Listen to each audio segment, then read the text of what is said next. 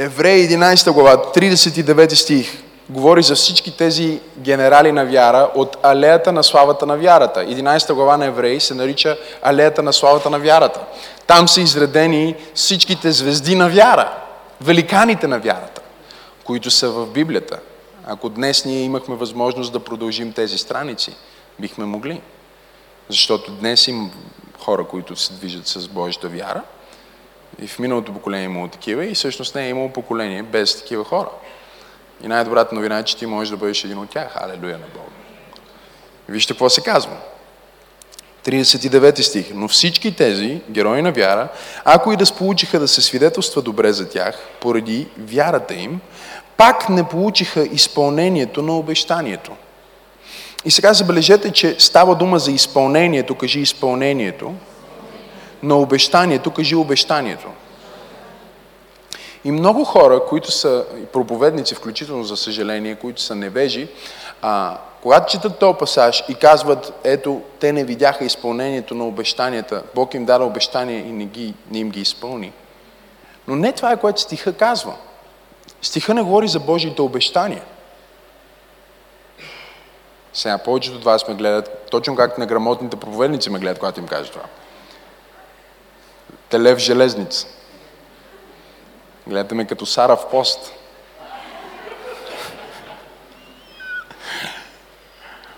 Но всички тези, дори да сполучиха да се свидетелства добре за тях, поради вярата им, пак не получиха изпълнението, кажи изпълнението, но обещанието, кажи обещанието. Става дума за специфично изпълнение на едно специфично обещание, не за всички други обещания. Изпуснах да това, което казах. Така че, когато някой се опита да ви каже, че Авраам не е видял изпълнени Божите обещания, той е малумен, глух, сляп и обладан от демони. Стана тихо в тази презвитарианска църква. Да, изпълнението на обещанието. Сега, Бог обеща на, на Авраам, че ще го направи баща на много народи. Сбъдна ли си за Авраам? О, сбъдна се, той го видя с очите си. Народите произлезаха от него. И, Исмаил произлезна, и Исак произлезна, и други произлезнаха. Още при живе, така че той видя изпълнение на тези обещания. Но когато говорим за изпълнението на обещанието, говорим за обещанието, което Бог направи на всеки един герой на вяра някъде в живота му. Без значение, ако изследвате дълбоко, ще го намерите, може да намерите на повечето дори момента, в който Бог им обеща но това беше едното обещание, че Бог ще стане човек в лицето на Исус Христос. И че Той ще умре и ще възкръсне и ще ги спаси, за да бъдат завинаги заедно. Това беше изпълнено. Това обещание остана неизпълнено за всички тях. Защото всички те умряха в ерата на Стария Завет. Но автора на Евреи ни казва защо обещанието не се изпълни за тях. Всички други обещания се сбъднаха. Но разбрахте ли нещо днес? Ли? Така че не дайте да мислите, че когато Бог ви обещава неща, Той не може да не ги сбъдне. Не знам дали чухте какво казах. Нека вярата да, да ви се издигне точно сега. Ако Бог ти обещае нещо, Той е неспособен да е неспособен. Той не може да не може. Той не може да не изпълни това, което е казал. Всъщност, когато ти го е казал, това, което е казал, вече се е сбъднало в друго измерение. И вярата е твоето търпение в процеса на трансформация от едно измерение към друго. Вие изпуснахте това, което казах. Това е вярата. Вярата е твоето доверие в Бог, че това, което Той е казал, вече съществува. Няма да стане. Той е станал. Свършено е. Обаче не го виждаш. Но ако Той го е казал, вече го има някъде в едно измерение, наречено духовно. И твоята вяра е в процеса, в който ти чакаш това обещание, което Бог е казал в духовно и си го видял с духовните ти очи на вяра, да се сбъдне в естественото. Там е нужна твоята вяра. Иначе, ако нямаш обещание и очакване, че Бог го е направил, Бог не ти го е казал, тогава не е вяра, е надежда. Не знам дали има хора в църквата. Кажи, аз съм човек на вяра. Изпълнението на обещанието. Обаче защо Бог не изпълни това едно обещание на всички тях? Той им го изпълни. Защо? Защо е, е, той им го изпълни в, последствие, като ги извади всички в деня, Бог им каза, ето го реванша. В деня, който Исус Христос възкръсна, всички старовременни светии, според Матей, възкръснаха. Това го пише в Евангелията. Така че те получиха изпълнение на обещанието, макар и да изглеждаше от тяхна гледна точка закъсняло към своето проявление на естественото. Но що се отнася до духовното, те получиха изпълнението на това обещание, защото Исаия видя видение, в което Бог каза, кой ще отиде за нас? И кой ще откликне, когато го изпратим? Той отиде в вечността и видя някъде в вечността момента, в който Бог реши да създаде човека, че човека ще го предаде и че някой ще трябва да отиде от името на Бог да изкупи човека. И Исус преди да има творение, той беше жертван. В сърцето на Отец. Защото за Бог реалното действие не е по никакъв начин различно от Неговата дума. Защото Той самия е дума. Така че когато Той каже нещо, това не значи, че ще се сбъдне, а значи, че се е сбъднало в Него. И когато Исус Христос пристъпи и каза, аз ще отида за тях, аз ще стана човек, там цялото изкупление беше уредено преди да е имало човек, преди да е имало Луцифер – не знам дали сте тук. Преди да е имало плод, преди да е имало падение, преди да е имало каквото и да е, Бог в своята премъдрост предвидя всичко, което се случи и каза, какво ще направим, когато това ще се случи? Ето какво ще направим, каза Исус, аз ще отида и ще умра за тях. И всеки един от тия старовременни свети разбра, че Исус Христос е направил завет с Бог за това и че те очакват, участват в тая стъпка на завета. Но кога ще дойде този завет, не знаеме. И не дойде в времето на всички тях, но дойде в вечността на всички нас. Но дойде с нашето време и ние живеем в най-доброто време, защото вижте какво казва следващия стих. Казва, те не получиха, може ли следващия стих от медията, благодаря, защото Бог беше промислил нещо по-добро за нас. Кажи за мен. Та без нас да не достигнат до съвършенство. И сега ние няма да влизаме в цялата теология на този пасаж. Кое е съвършенството, което те не можеха да достигнат до нас? Трябваше Христос да се прояви на земята, да умре на кръста в тяло, да възкръсне от мъртвите, за да може те да възкръснат заедно с Него и да влезнат в тяхното съвършенство. Но те не могат да влезнат в тяхното съвършенство преди цялото творение, което е живо, да влезне в Неговото съвършенство. Твърде дълбоко ли стана? Аз не планирах да казвам нищо от всичко това, което казах. Просто реших, че трябва да ви го обясна. Сега, цялото творение влиза в Неговото съвършенство. Как влиза цялото творение в Неговото съвършенство? Като ние ставаме ново творение. Но те не можеха да влезнат в това ново творение, преди цялото творение да стане ново творение. Пипни човек, те му кажи, ти си ново творение. И всеки път, когато ти оперираш в вяра, ти говориш на твоя майчин език.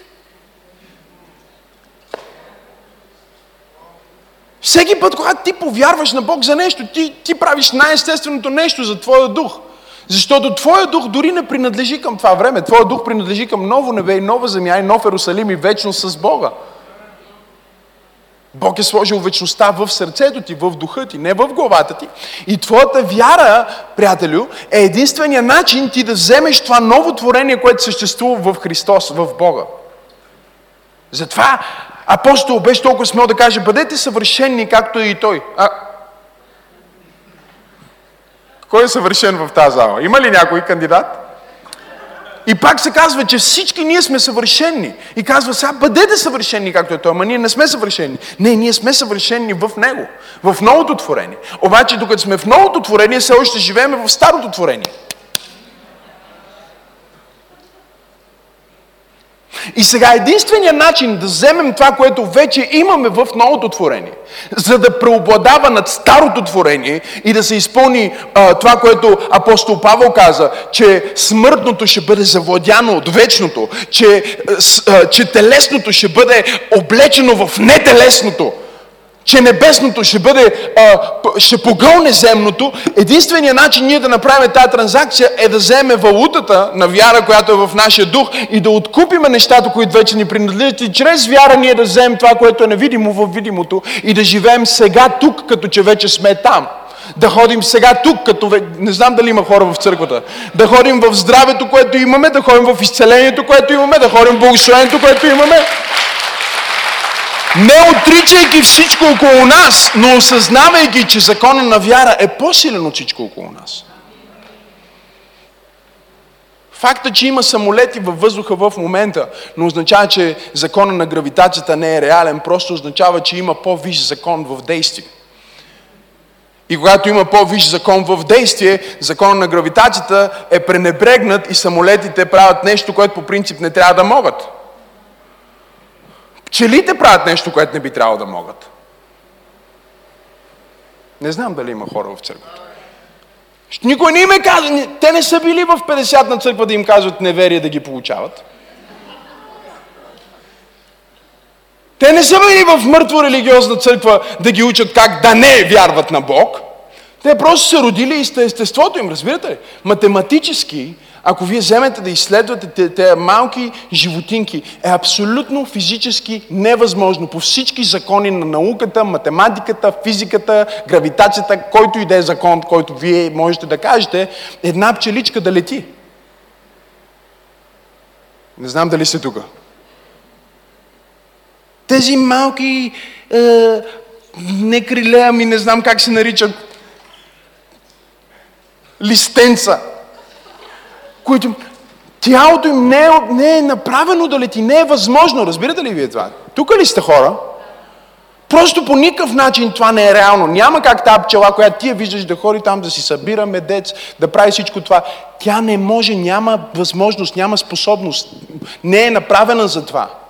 Обаче Бог, Бог, Бог е, с закона на вярата и е дал достатъчно вяра да може да го прави. И никой не е научил на неверие, и понеже никой не е научил на неверие, тя си лети. Не знам дали има хора в църквата. Тоест, това, което ние правим като християни, не е, че ние отричаме, о, имам настинка, боли ме гърлото. Не, сигурно имаш. Ние не отричаме проблемите, ние не отричаме нещата, които се случват в света, не отричаме обстоятелствата и предизвикателствата, които идват към нас и не вярваме, че нашата вяра в Христос означава липсата на всякакви трудности. Напротив, нашата вяра в Христос означава заемането ни с всякакви трудности. Но ние не се заемаме с тия трудности и обстоятелства с неверие. Напротив, ние се заемаме с тия трудности и обстоятелства с същата вяра, която пчелата има. И дори всички да казват, физиката да казва, не можеш да летиш. Не знам дали има хора в църквата. Законите на Ньютон да казват, че не можеш да летиш. Всички математически схеми да казват, че ти не можеш да летиш. Ако ти вярваш, че можеш да летиш. Ако ти вярваш, че ти си друго творение, че ти си ново творение. О, ако ръкопляскаш, ръкопляскай, като че наистина получаваме нещо тук днес. Кажи слава на Бога, аз съм вярващ. О, ако свърша тук, аз съм дал достатъчно. Някои от вас имат за размишление цял месец. И най-хубавото е, че продължавам. Какво е вярата? Вярата е пистис, вярата е кредо, вярата е доверие. Вярата е убеждение. Вярата е сигурност. Разбирате ли? Сигурност. Доверие, убеждение непоклатима сигурност, която не е обаче на базата на твоето мнение и желание, а е на базата на Божите думи. И затова имаме два е, вида вяра. В Библията имаме жива вяра, имаме и мъртва вяра. Те са повече видове, ако трябва да бъда точен, са около 12 вида вяра, за които Библията говори. Но ние нямаме време в, в един месец да минем през 12 вида вяра. А? Но има различни видове вяра. Имаме, ако трябва да ги разделим на две основни категории, едното е жива вяра, другото е мъртва вяра. Сега после към живата вяра, Божието Слово ни говори за непоколебима вяра. Говори ни за голяма вяра, говори ни за велика вяра. Различни видове вяра. Но двата основни вида са жива вяра и мъртва вяра. И една от основните характеристики, която прави разликата, е, че едната е базирана на на, на нещо отвъд Божието Слово, докато живата вяра винаги стъпва на Словото на Бог. Чухте ли това, което казах? Така че когато ти искаш да оперираш в Божия вид вяра и твоята вяра да бъде жива, ти трябва да съживиш вярата си със Словото. Защото областта, в която ти нямаш вяра за нещо да се случи, да речем твоите финанси или твоето здраве, все боледуваш и никога не мога да получиш изцеление. И не е като да не вярваш в изцеление. Ти вярваш, че е реално, ама просто на теб не ти се случва. Не е като да не вярваш благословение. Ти вярваш, че е реално, обаче просто ти до сега не си получавал финансов пробив и затова имаш затруднение. Ами имаш затруднение и въпреки, че вярата ти е жива по отношение на спасението, тя може да е мъртва по отношение на други неща в живота ти. И тя не е мъртва, защото не е истинска, а е мъртва, защото няма живот в нея. Живота на вярата, горилото на вярата е Божието Слово. И в момента, в който ти сложиш Слово вътре в себе си, за която и да е област, ти слагаш гориво на твоята вяра за тази област.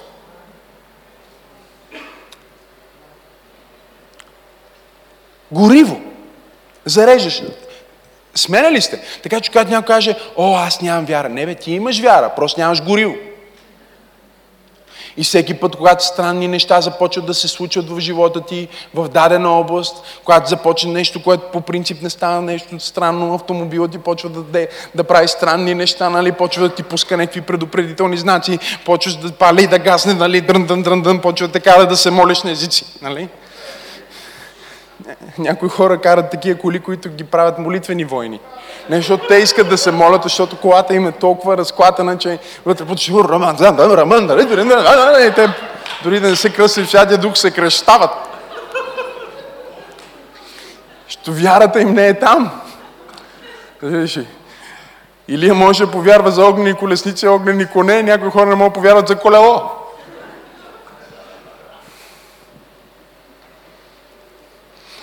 Но ти можеш да имаш и най-хубавата кола, може да си с някакво Порше или знам ли за Бога коя е най-хубавата кола, но може да имаш най-мощният двигател вътре, обаче в момента в който горивото свърши, тази кола вече не те ползва. Не защото я нямаш, ти я имаш, обаче тя не е заредена с това, което тя прави да се движи. Тя не може да върви на въздух. Точно както твоята вяра и молитви не могат да върват на въздух. Ти имаш нужда от Божието Слово, за да твоята вяра да бъде оживотворена и да атакува точно областта, от която ти вярваш Бог да направи нещо. О, ако ръкопляскаш, ръкопляскай, като че наистина вярваш и като че аз получавам Божието Слово днес и като че Твоя дух се храни със Словото на Бог и като че израстваш в Твоята вяра. Кажи вяра. Сега, нека да прочетем този пасаж заедно, четейки от първия стих на Еврея 11 глава, защото всичко това, което казах до сега беше интродукция. Еврей 11 глава, 4 стих надолу, всички четем заедно от екрана. Готови ли сте? Четем 3 и 4. А вярата е даване... Къде сте? Четете с мен от екрана. Има ли екран? Има ли къде четат? Окей, okay. айде заедно. 3 и 4.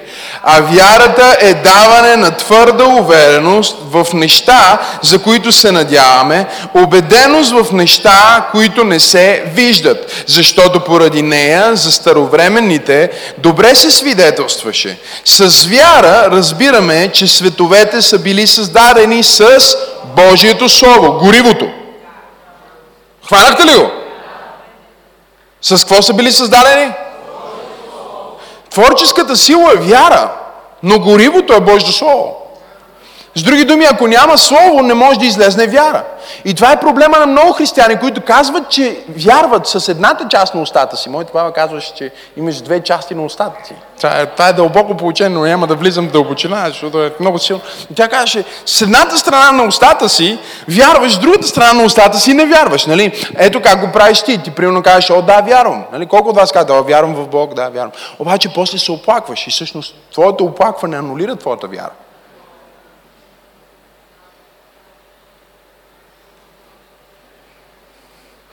Или пък си супер много професионален християнин и си станал добър лицемер.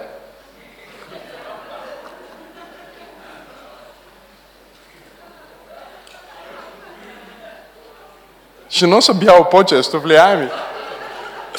Станал си добър лицемер християнин и ти вече си се научил даже и чуйте има цели движения, движения на вяра, църкви на вяра, те са станали като роботи, само вяра изговарят. Нали, те дори няма да кажат, че им е зле, което е друга, друг проблем. Що вярата не е отричането на тази реалност, а е вяра в по-висша реалност, която може да кенсалира тази реалност. Че вярата не обикаля да каже, не ме боли, не ме боли, не ме боли, не ме боли, не ме боли, не ме боли, ходиш едва едва, не ме боли, не ме боли, нали? Вярата казва, боли ме, обаче в неговите рани аз съм изцелен. И това, че съм изцелен, е по-реално от това, че ме боли. Така че тази болка трябва да се покори на тази реалност, на вяра. И аз я приемам сега в името на Исус. И да, разбира се, това е свързано с изповядване, но хората могат да станат лицемери в изповядването. Нали? Всички жени да кажат амин. Мъжете са добри също в това. О, скъпа, колко те обичам, колко си красива, колко си такова и жената вече какво искаш? Ми, то е едно, две или три неща. Нали, ако са три, мъжът ти е сложен, ако са две, е като всички други нас.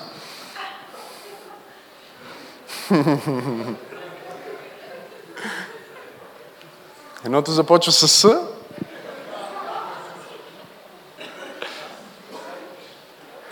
и другото започва с Х. Така твоя мъж, примерно, той казва, колко си добра, колко те обичам такова. Но ти знаеш, ти си истинска, ти си жена, която ти не се подаваш, ти си имаш разпознаване. И ти му кажеш, мъжо, говори ми каквото искаш, аз те гледам какво правиш. Докажи ми любовта.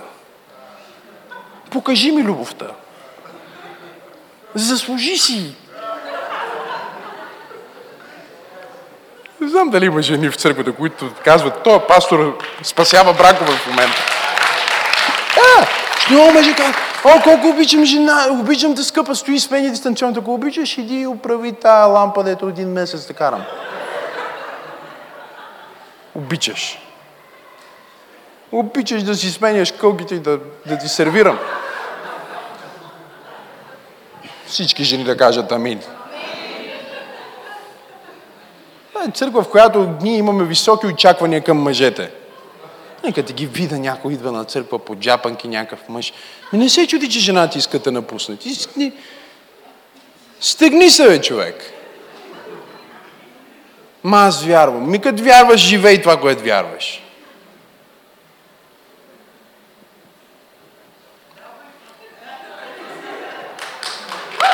Стана тихо в тази презвитарианска църква. Трябва да почваме ги проверяваме на входа. Викаш, ти вярваш ли си? Да. Ми що изглеждаш така, като си вярваш? Що не си си накадрила косата, като си вярваща? Защо не си използвала пресата? Защо? Къде е твоята вяра? Ти ми говори за твоята вяра, казва Яков, аз ще ти покажа дела. Аз ще дойда изгладен. Убих ви с тази тема тук. Тук ще отворих тема, която е семинар. Да! Много хора казват, че вярват в Христос и меришат. И ти си казваш, чакай малко, как ти можеш да си Христос? Ако ти вярваш в Христос, ти следваш модела на Христос. Не само с думите ти, а с действията ти. И ако действията не следват думите, познай какво? Действията са по-силни от думите. Пробвай го, пробвай диета на думи. Отслабване само с думи. Стоиш един час и декларираш, аз съм слаб, аз съм слаб, аз съм слаб. И след това си поръчваш три домино спица с барбекю. По 6000 калории всяка. Изяждаш тия пици и след това продължаваш един час молитва. Аз съм слаб, аз съм слаб, аз съм слаб а, много скоро ще получиш великото откровение, което сега проповядвам, че думите ти не са толкова силни, колкото действията ти. Но най-великата сила е, когато твоите думи и твоите действия влезнат в съгласие.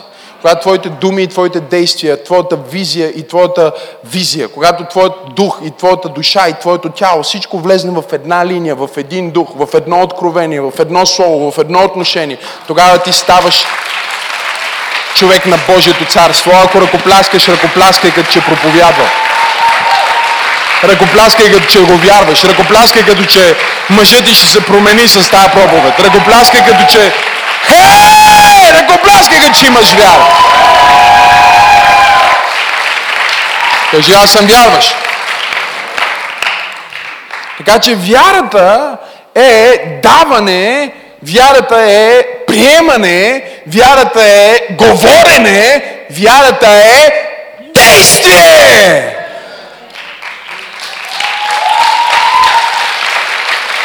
И вярата е повече действие от всичко друго. Разбирате ли ме? Всички аз вярвам, че Бог може да изцелява. Но има някои от нас, които също отиват и полагат ръце на болните. Кажи действие. Ще кажат, аз вярвам, че Бог може да снабдява нужди. Но има някои от нас, които също си вземат плика и слагат нещо вътре. Нещо, което е толкова солидно, че задвижва закона на вяра. Разбирате ли?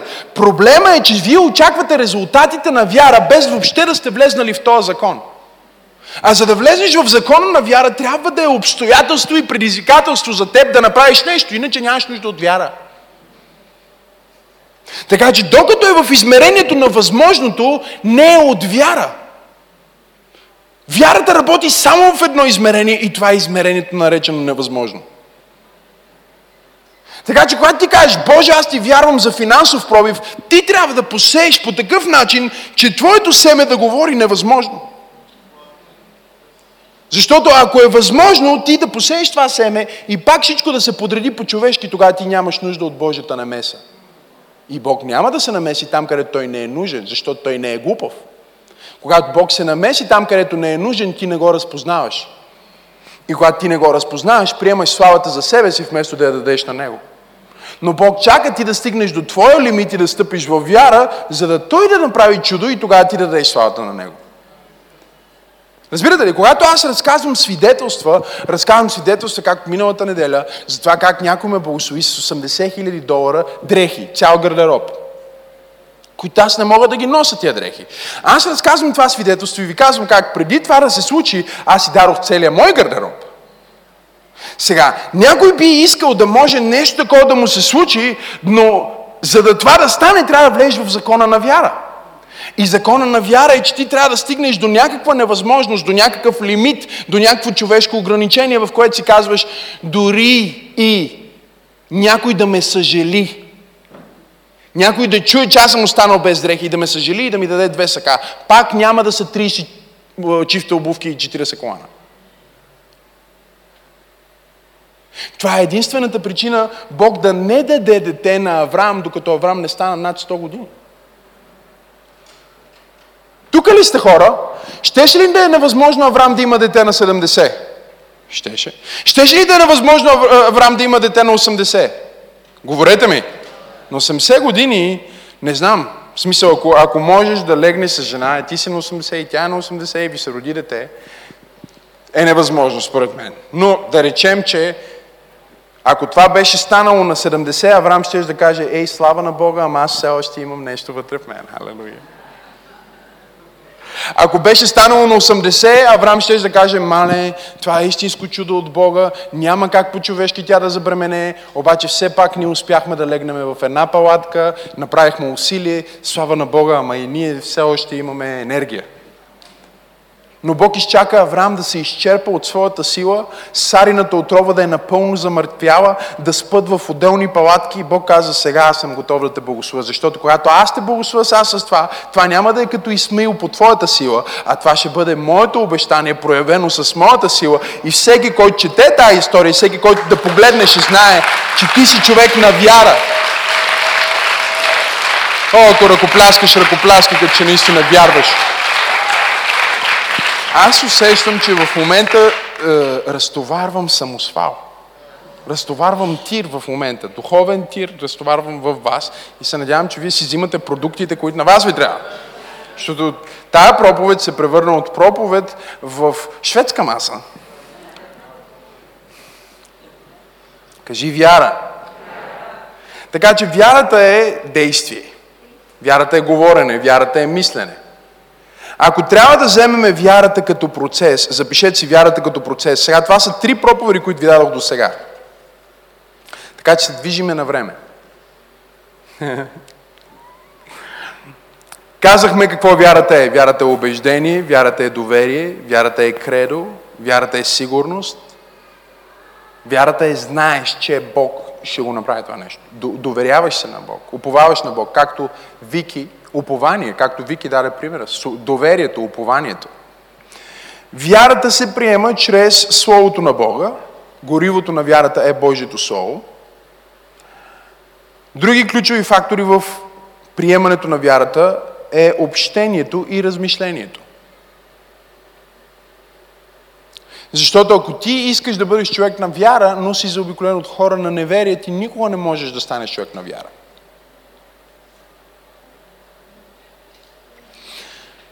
Ако ти искаш да бъдеш човек на вяра, но най-близките ти хора са хора на неверие, ти никога няма да станеш човек на вяра.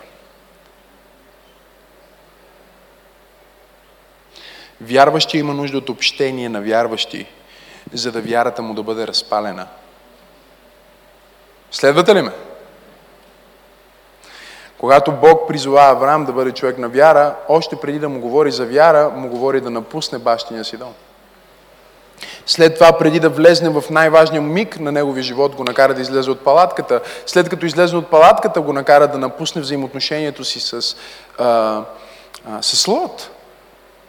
И всеки път, преди ти да влезеш в ново ниво на вяра и ново измерение на проявлението на Бог и благословението на Бог върху твоя живот, е време за изчистване. Това е факт в твоето семейство, като не говоря за твоя съпруг или съпруга, защото там е заветно нещо, което вярата ти може да упражниш, Бог да го докосне и да се молиш за него, не можеш да го напуснеш, не можеш просто да го предадеш. Научавате ли нещо? Но говорим за приятели, познати, взаимоотношения, които може би ти си мислиш, че са много важни. Всеки път, преди твоето семейство влезе в следващото ниво, изчистват се приятели. Всеки път, преди ти влезеш в твоя призив, изчистват се хора около теб. Всеки път, преди църквата да влезе в ново ниво, има хора, които се изчистват от църквата, защото Бог не може да допусне някой с неверие да влезне в благословението на вяра. Защото той ще влезне и ще каже, това е човешко, докато всички ние даваме слава на Бог, той ще казва слава на мен и слава на хората и ще търси естествено обяснение на Божието свръхестествено благословение. Следвате ли ме? За един човек, когато има нещо като чудо от Бог и благословение от Бог, това е чудо. За друг той търси обяснението, защото няма вяра. Той търси как са се подредили естествените събития, за да това да стане. Той не го приема като чиста монета, той не го приема като чисто действие на Бога. И докато ти си заобиколен с такива хора, Бог не може да се движи напълно в живота ти. Защото всеки път, когато Бог иска ти да му дадеш слава, около теб има хора, които никога не могат да го разпознаят, защото не искат да го разпознаят. Бог иска да те сложи около хора, които да го разпознаят. Аз говоря с светски хора много често и когато им разказвам някои от нещата, които ми се случват в живота, дори без да ги свързвам с Бог, светски хора ми казват, това е Божа работа. И това означава, че ние имаме светски хора, които имат повече вяра. Не знам дали разбрах това, което казах. Има светски хора, които понякога имат повече вяра, отколкото християните. Защото светските хора не са били учени на неверие 30 години в църква.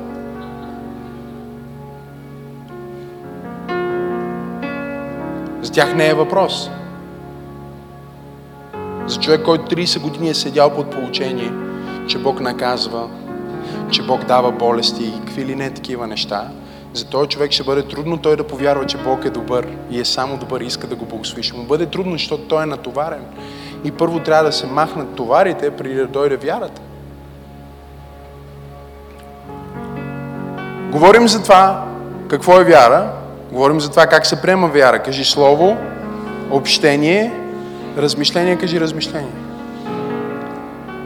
размишление в първа глава на Исус Навин, 8 стих.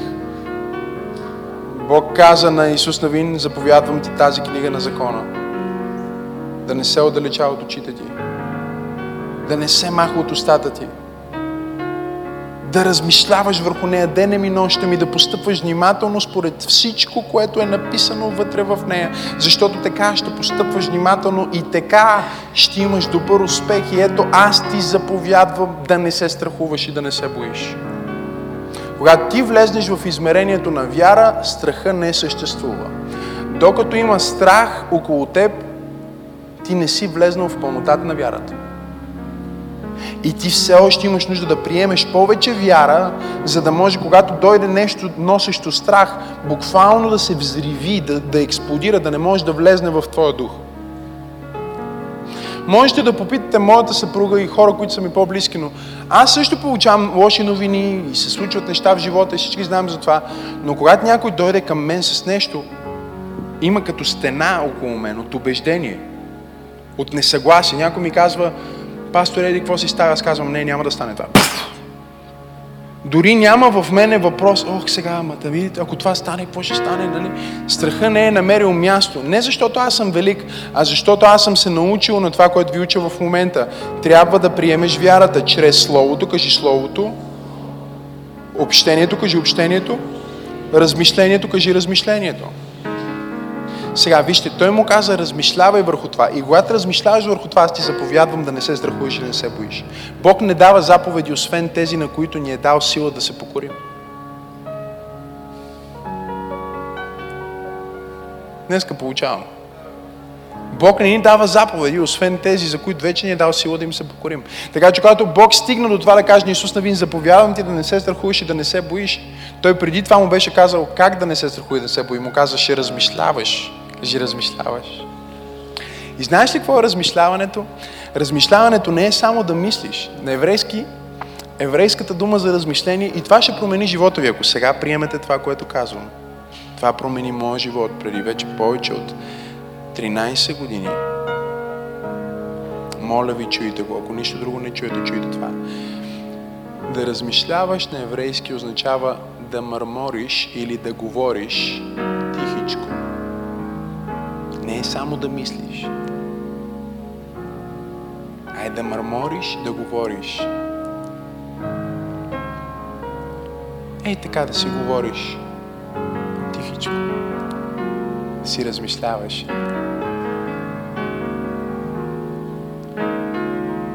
Кажи за каквото размишляваш. Към това се приближаваш. Знаете ли какво правя всеки ден? И сега преди края на тази поредица го превеждам на български, защото аз го ползвам на английски. И работим по едно по-голямо благословение, но това ще бъде първото от няколко тази година, които са свързани с вяра, размишляване и изповядване.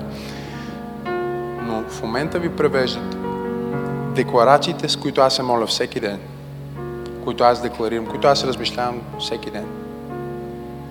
Те са на базата на Божието Слово, защото вярата идва от Словото. Нали? Но са в първо лице единствено число и са като декларация. И аз ги декларирам всеки ден. Те са декларация за всичко, за здраве, за финанси. И отнема 5-10 минути, зависи как го правиш, нали? защото аз може да отнеме 3 часа. Той са две лищета. Обаче аз почвам да размишлявам. И ще ви науча как да го правите в тази поредица. Когато си на това ниво, чуйте ме, аз съм лекар, лекаря ми казва, Отивам преглед, лекаря ми казва, имаш това, аз казвам, не. И казвам, аз така, казвам, не бе, човек. Провери пак. Проверя, а, да, наистина няма ти нищо, нещо, някаква грешка ли стана, какво стана? Викам, не, не, спокойно. Не се опитвай да го разбереш. Ма аз съм го декларирал. Аз го декларирам всяка сутрин.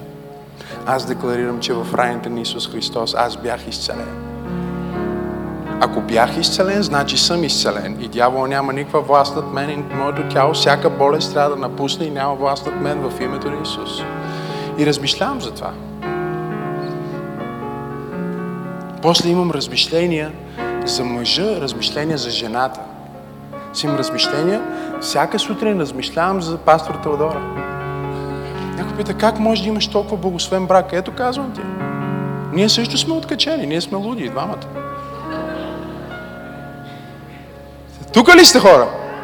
Нали, всички, е, всички харесват по-луда музика, харесват по-луда организация, луда църква, нали, по-диви неща се случват. Но за да стават луди неща, трябва луди хора Бог да използва.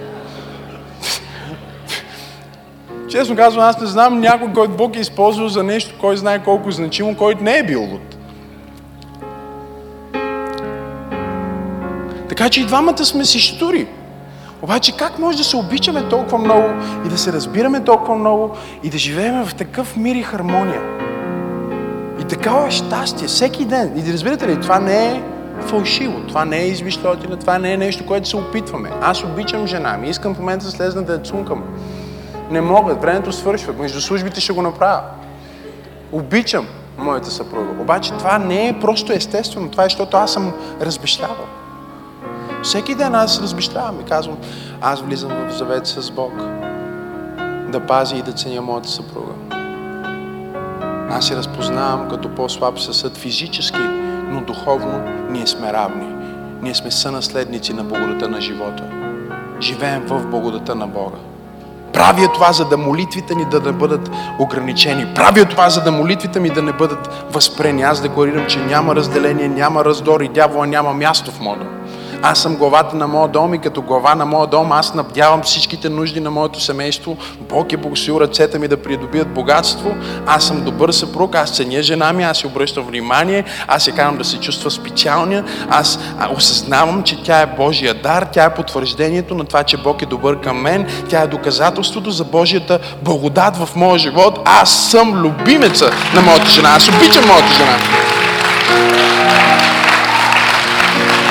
Ма аз го правя всеки ден.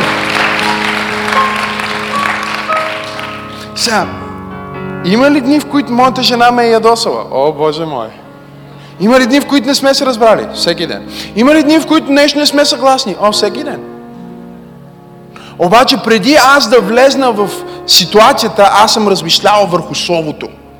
И това е нещо, с което искам да ви оставя днес.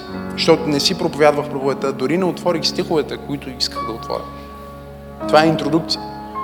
Но смятам, че получихте достатъчно. Преди да получа диагноза от лекара, аз вече съм се диагностицирал.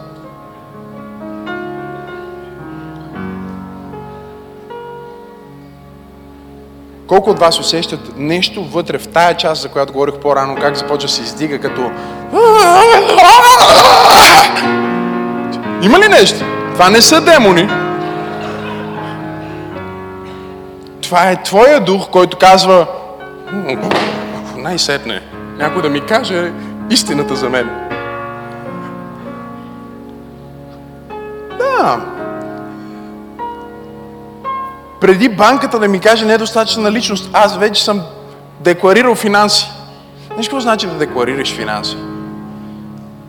На мен ми е трудно, когато минавам през летището и нямам над 10 000 долара, да мина през през едно пише нищо за деклариране. Що аз всеки ден имам нещо за деклариране. Не знам дали разбрахте какво казвам. Нали, има nothing to declare. аз казвам, няма да е честно да мина през това с тия молитви, които се молих преди малко. с тия молитви, които се молих преди малко, не мога да мина през nothing to declare. Разбираш? Обаче, това, което аз съм видял е в духа и сега моята вяра го проявява в естественото. Така че аз минавам през естественото. Не знам дали разбирате това, което се опитвам да получавам. Кажи вяра. Пипти човека да му кажи, ти си вярващ.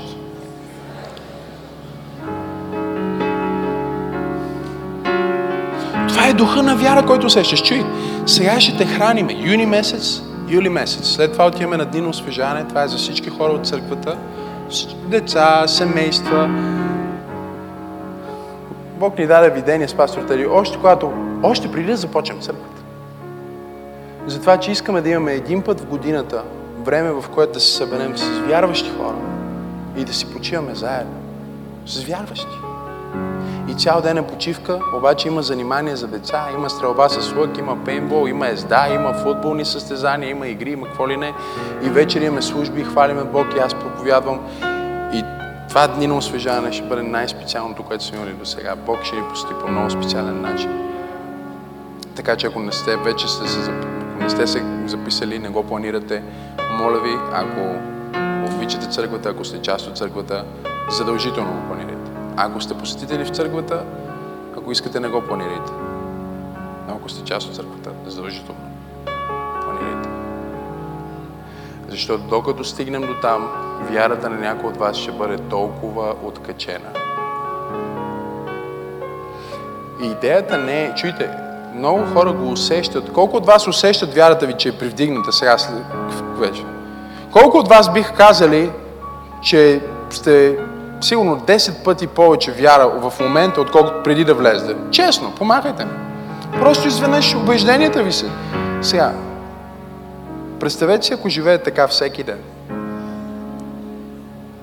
Животът ти ще бъде благословен. Това е начинът по който аз живея. Бог ми е свидетел, жена ми е свидетел, близките ми хора са ми свидетел. Аз живея в това измерение. Много рядко, дори не си спомням моменти, в които съм излизал от това. Но това не е нещо, което става за една нощ или една проповед. Това е нещо, което се инвестира в тебе пак и пак и пак. И ти ставаш силен. И когато си силен, ти не си кажеш, о, вече съм силен, а го поддържаш повече, защото колкото по-силен ставаш в вяра, толкова повече осъзнаваш, че има много повече. Ще го кажа пак. Колкото по-силен станеш в вяра, толкова повече осъзнаваш, че има много повече. И Бог те предизвиква да му вярваш за още по-големи неща, които вече не са свързани с теб, защото бебешкото ниво е първо вярваш за себе си и за твоите си е, работи. После изведнъж ти вярваш за църквата, както една жена дойде при мен и каза, пасторе, Бог ми дава вяра да купат сграда за църквата, да купувам земи за църквата. И аз казвам, слава на Бога. И не, хора са ми казвали това. Обаче жената дойде следващата седмица и носи хиляда лева. Казва, ето първото ми дарение. Аз казвам, аха. Ми казва, с хиляда лева не се купува сграда. Да, не се купува с хиляда лева. Обаче с хиляда лева показваш, че вярваш. Не разбрах, не, не знам дали чухте. С хиляда лева ти декларираш, че това не е вече само думи, а това е действие.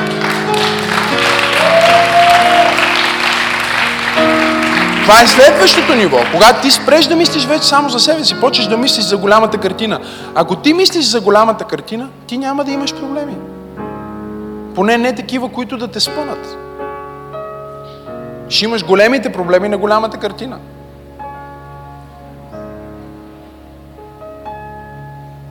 Но те са различни, те не са индивидуални. Боли ме кръста. Окей, болите кръста. Ще мине. Вярвай. Вярата се приема чрез слово, кажи слово, общение, кажи общение, размишление, кажи размишление. Какво е размишлението? Мърморене. Не мърморене като оплакване. Някой от вас го владее това. Не, не говорим за това.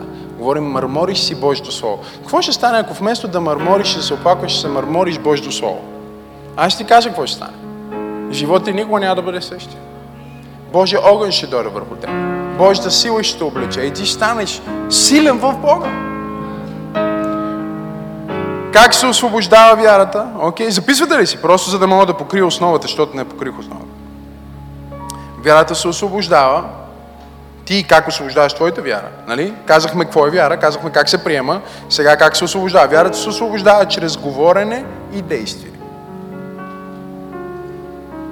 Сега, ако трябва да ги направим три, защото всичко е по три, за да има говорене, трябва да има мислене. Така че имаме мисли, говорене и действие. Но когато говорим за освобождаване, думите ти освобождават вярата ти и действията ти освобождават вярата ти, точно както думите ти освобождават страх и действията ти освобождават страх.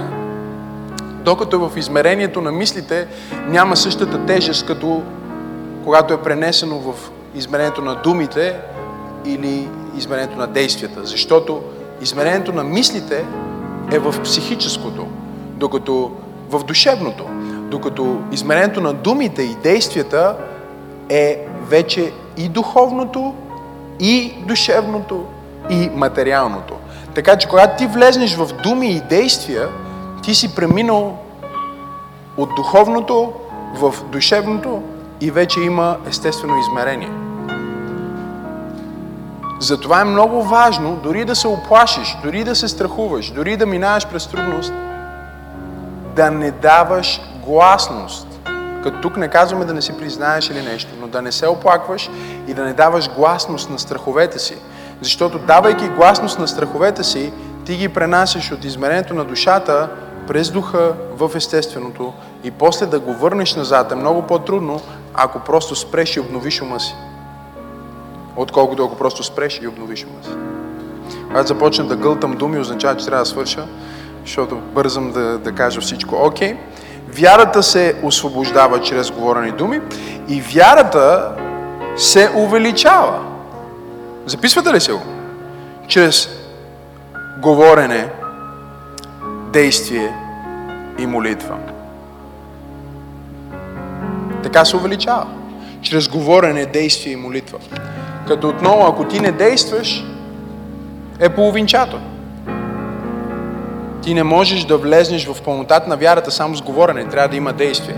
Говорене, действие и молитва. Когато вярата ти има говорене, действие и молитва, някой казва, пасторе, нали така я освобождаваме? Е, това е тайната. Всеки път, когато освободиш вярата ти, тя се увеличава. Естественият закон ти казва, че всичко, от което даваш, намалява. Духовният закон ти казва, закон на вярата, че всичко, което раздаваш, се увеличава в тебе. Така че всеки път, когато ти дадеш финанси с вяра, в естественото ти казваш намаляват, но в духовното всъщност се увеличават на твоята сметка. Всеки път, когато ти се молиш за някой за изцеление, ти си мислиш, помазанието ще излезе от мен и ще ми намалее. Не, увеличава се. Всеки път, когато ти всъщност освободиш вярата, ти увеличаваш вярата. Но има една добавка и тя е молитвата. Защото ако има нещо, което ще разпали твоята вяра, това е молитвата. Защото в молитва ти стъпваш в свръхестественото измерение, където всичко е такова, каквото искаш да вярваш, че е. И когато всичко е такова, каквото ти искаш да вярваш, че е, тежко ли стана? Просто днес казах ви, че ще си взема времето и ще разтоваря, какво трябва да разтоваря, защото иначе до никъде не мога да стигна само с проповядване в тази поредица. Разбирате ли? Иначе мога да проповядвам, имам страхотна проповед за, тази. за днес. Имах много хубава проповед, която ще, за другата неделя казва, давай, може би на втората служба, трета, има три служби, така че... Кажи вярата, Послед, последен път, просто защото знам, че много от вас не си записвате и това е много лошо. Вярата идва чрез слово, общение и размишление. Вярата се освобождава чрез говорене и действие. Говорихме за мислите, че са важни. Но ако умре в измерението на, на мислите, няма да има ефект. И страха и вярата. Схванахте ли го това? Така че ти ако само мислиш и вярваш за нещо и само имаш въображение, хубаво. Хората в света са открили за силата закона за привличане и като мислят за нещо, как го предизвикват, нищо не са открили. Това е закон, да, има реално измерение, но ако спре до мисли, нищо няма да стане. Защото умира в измерението на мислите. Трябва да мине в измерението на думите и действията, за да стане материално. И всичко, което е станало материално, вече е материално. Не знам дали разбрахте какво казвам. Ако ти можеш да повярваш на Бог в мислите си за нова кола, да кажеш нова кола и да действаш за тази нова кола, като че имаш тази нова кола, ти вече имаш нова кола. И е само въпрос на време материалното да се прояви напълно. Същото е с изцеление, същото е с всяка област на живота ти. Научавате ли нещо? Окей. Okay. Увеличава се по начина по който се освобождава с молитва. Защото молитвата е твоето време в духовния свят. До вечера ще се молиме, хубаво е да, който иска да бъде, който е гладен жаден за Бога, ще има молитва. Третата служба ще бъде повече молитва. В молитва ние виждаме небето. Казва, аз не съм виждал небето. Лъжеш. Лъжеш. Ако не си се молил, може и да не си, но ако ти си се молил, ти си видял частица от небето. Ти си преживял частица от небето. Защото ти не се молиш на земята. Ти се молиш на небето.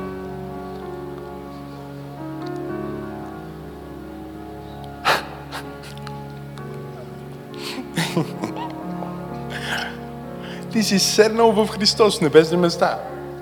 Някои християни се чудят, че то молитвите им не работят, защото те се молят от земята към небето. ти трябва да се молиш от небето към земята.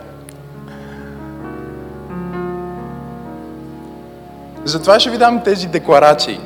Нали? Ще ги направим съвсем скоро. Превода, екипа работи по тях. Когато ви напечатим и ще ви дадем тия декларации, не знам другата седмица дали ще може, може и да може, ще работиме за това вие ще видите, че те не са молитви, а е декларация. Тоест, вие не казвате, о Господи, умолявам те, Ти не си вече в тази позиция. Ти не чакаш трохите да паднат от маста на господаря. Ти имаш целият хляб на маста. Защото си седнал с Христос в небесни места. И какво става, когато ти се молиш? Свършвам с това. В тия декларации. Ти мислиш за това, което казваш. Размишлението е тук. Тоест, ти освобождаваш вяра, но ти увеличаваш и приемаш вяра, докато го правиш. И ти си в целия цикъл. Защо? Защото виждаш, казваш, мислиш, говориш, действаш. И още когато започва деня ти, ставаш и започваш с това нещо. И след това идват лошите и проблемите и нещата. Обаче ти вече си декларирал. Преди да дойдат и да ти дадат декларация, ти вече си декларирал. И тук е битката, кое ще бъде първо. Твоя телефон ще ти каже проблемите, които имаш на работа, или ти ще си казал на проблемите ти какво ще направят днес, още преди да знаеш за тях.